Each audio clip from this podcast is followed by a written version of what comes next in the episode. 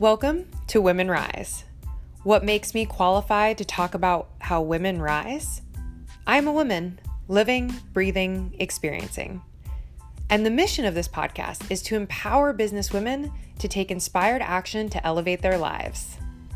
I'm your host, Melissa, and today we're going to talk about elevator pitches, which, if you have listened to the podcast before, you know is a topic that is near and dear to my heart. So, I'll give you a little background if you're new here, and welcome. I am Melissa Barker, and I am a business growth coach and a digital marketing consultant. And a lot of my background is actually in negotiation. So, during my MBA program, I specialized in negotiation, and I also have received formal debate training and was a debate coach. So, this is something that I love talking about because I think it's a skill set that a lot of women are lacking. And it's not something we're necessarily taught, right? And society certainly doesn't help with this. And so I think the more that we can get comfortable with talking about the value that we provide, the things that we do really well, the better negotiators we will be. And in my opinion, the elevator pitch is actually the very first step in negotiation. If you think about it, when you're talking to someone, the first 30 seconds, the minute, that first impression that you make with someone will make a significant difference in your ability to convert them to a customer, to a client, and then to get the most value out of the relationship, meaning to charge them a premium price. If you're not talking about the, what you do very well, if you're really underselling yourself, it's going to be very difficult to effectively negotiate pretty much anything. So that's why I'm excited to talk about today's topic. And I'll tell you that this summer I have put on three workshops actually, all centered around this idea of really developing your sales pitch and becoming effective negotiators. And they have absolutely sold out. I've been totally floored by the amount of interest. And this told me that it was something that I definitely needed to bring to a broader audience, which is why I'm so excited to finally be sharing this on the podcast. So, of course, if you come to the workshop, which there's actually another one if you're listening in, you know, relative time of when this gets shared. So, next Tuesday, August 20th, 5:30 to 7:30 p.m. at Hatch Innovation, which is in Northeast Portland. So if you're local here, I would love to see you at the workshop. We're going to be diving much deeper into this. You'll have an opportunity to practice your pitch, to really develop it and get those negotiation skills nailed down. It's only $18. It's an hour and a half, and the first 30 minutes is networking. So check the show notes for a link to the event. There, I believe there's only four tickets left. And in addition to putting on these workshops, I also had the opportunity today just to, to facilitate a discussion at a women to women networking group. And I was so surprised by how many women had been in business for a while and still were having a really hard time talking about what they do. And it makes sense, right? Because there's no class in this. We're not taught this in school, generally speaking, unless you specialized in negotiation or did Toastmasters, right? Like, we're not taught these skills necessarily. So that's why I'm really excited to bring it to you in this format here. So, without further ado, let's get into the heart of the topic. And I love, love starting this discussion with a quote that also happens to be the title of a Forbes article, which is this if you do not feel like you're bragging, you're probably underselling yourself. So I believe this wholeheartedly. I truly do. You know, even to this day, giving my pitch sometimes, my elevator pitch, gives me a moment of hesitation because it is so confident. And I do say it so proudly now. And even saying it proudly many, many times, it still makes me a little nervous, which tells me it's still a really powerful pitch. So we'll begin with that. But now let's get into the heart of it, which is that, you know, when we are going through school, when we are applying for jobs and we're working for other people, the pitches that you give of yourself are really honestly sound a lot more like a laundry list of your experience, which to some degree is effective. But when you are a business owner, when you are a consultant, when you're stepping into that role of consultant, what happens is we have these old habits we have these old habits around talking about what we do in terms of our laundry list and our years of experience, which frankly mean absolutely nothing. Someone can work in a position for two years or 20 years, and that person who does the two years can get significantly more out of it. So, just telling me how many years you've been doing something is not compelling, especially if I'm looking to hire you for a service or buy your product. What you really want to focus on, instead of listing how many years or things that you've done, is you actually want to do the opposite. You want to talk about you as little as possible. You want to focus on your pitch being all about the value that you provide to your clients, the value of the products you sell. And then, of course, include in, you know, a little bit about why you and what you've gleaned from your experience. So I'll share with you some very specific elements, but before we get into that, there's two things I want you to think through. The first is what is your emotional appeal? Right? You have to have the emotional appeal and the logical appeal to make a really effective pitch.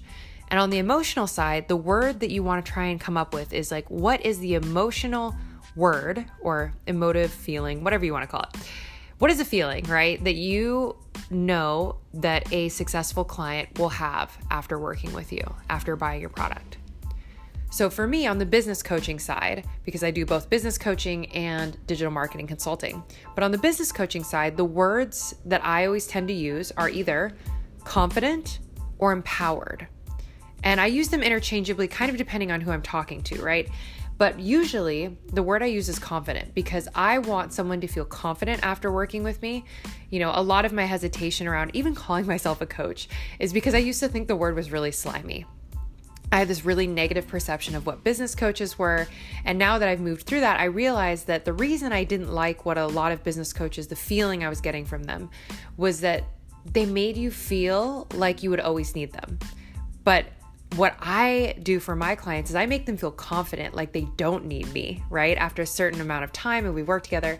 So, thinking through what is that emotion? What is that feeling someone would have if they worked with you? That's positive, right? What is the outcome?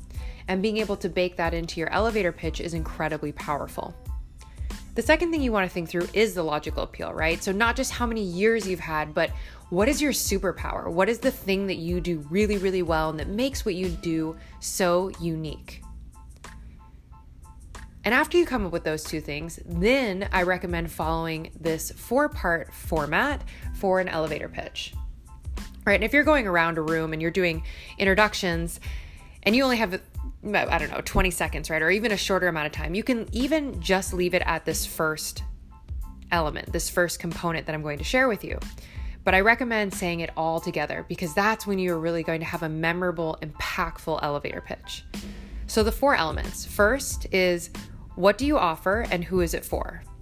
Right? And so so many people leave out the target audience in their elevator pitch, but I think that's some of the most powerful stuff is when you can say not only what it is that you sell or do or offer, but then who is it for?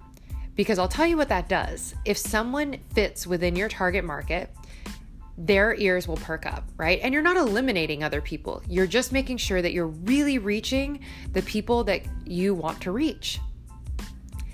So the second component is what do I get? right? And I'm speaking from a client perspective. Like if I'm listening to you, a question I have in my mind is what do I get if I work with you? And this is where you want to tie in your both emotional appeal and the value that you provide, right? So the true value of what you do, an explanation, not a laundry list of your services, but the value that you provide. And then the third component is who have you helped? Tell me a one sentence summary, a short story, right? Because people think in terms of stories. You remember in terms of stories. So if I can give you a story, that is what's going to stick with you. And I've heard this from people too. You know, after I've done my introduction, people always say, Oh, yeah, I remember this one stat or this one example that you gave. And so think of a success story, right? Because if you've been in business for a while, if you're good at what you do, I guarantee you have a testimonial waiting to happen. And then the last piece, the last piece of your pitch is why you. So, this is where you will mention your superpower and maybe a little bit about your experience. But you notice this new structure is what it is you offer, who is it for, what do I get, that emotional appeal and the value, who have you helped, and then the last part is why you. Because again, if someone is looking at you as a potential vendor, as someone they're going to hire for a service or a product, they really don't care about you, right? They want to feel that you are going to provide value to them. So if your whole pitch leads in and really focuses on the value that you bring to them, they're much more likely to work with you. So I will give you the example, and not even an example, I'll give you the pitch that I use that incorporates these four things in that order. So my pitch is Hi, my name is Melissa Barker. I am a business growth coach that specializes in helping women entrepreneurs expand their business with total confidence. I empower my coaching clients through really holistic business coaching that helps them hone their skills, improve their processes, and master marketing and sales. And I'll tell you, my sweet spot is really working with businesses that are ready to get to that next stage of growth. In 2018, I helped a client quadruple her income and break six figures with just three months of coaching. And I did this through really helping her with negotiation and moving up market. So I have this unique ability to pinpoint areas of growth pretty quickly and bring a decade of marketing and sales experience from both the client and the business side. And that's it. That's my pitch, right? Maybe what? That was like 30 seconds. But in the course of that, I told you what it is I do, that I specialize in helping women entrepreneurs. I used both emotion words, confidence and empowerment. I told you what services I provide. I gave you a quick story. And then I ended with my superpower right? And there's something so different about hearing it in that order that keeps people interested, that keeps people listening until the end. If you're really hooking them in by telling them about them, like what art value do that you provide to them, they will listen. But if you begin by telling your whole life story, and you know, you know those intros I'm talking about, right? Those people who like laundry list everything they've ever done or everything they ever do, and your eyes glaze over. So make it short, make it sweet, incorporate the what you do, who is it for, what's the value and the emotion, tell me about someone that you've helped, and end with your superpower. End with what makes you really good at the work that you do, and you'll hook them every time. So that's where we're going today, right? So that's what we've got. We talked about what it is and why it's important to have a powerful elevator pitch, walked you through the steps, and if you want to dig deeper into this, if this is something that's of interest to you, please feel free to write me, contact me, right, through whatever platform you're listening to, because I would love to get that feedback and know because I can d- dig deeper into this in future podcasts, especially if you're not local to Portland. But if you are local to Portland, I would absolutely love to see you next Tuesday, August 20th, 2019 at Hatch Innovation. And the link again to this event will be in the show notes. But if not, always feel free to reach out to me on Instagram. My Instagram is miss M I S S B dot moves, and I would love to hear from you. And with that, I will say I really appreciate you all tuning in. It's been so amazing getting feedback. We're at episode 40. I can't believe it. And I'm so excited to talk to you next week. All right. Until next week, you badass ladies, keep moving and shaking, and check back next Tuesday at 9 a.m. for another episode of Women Rise.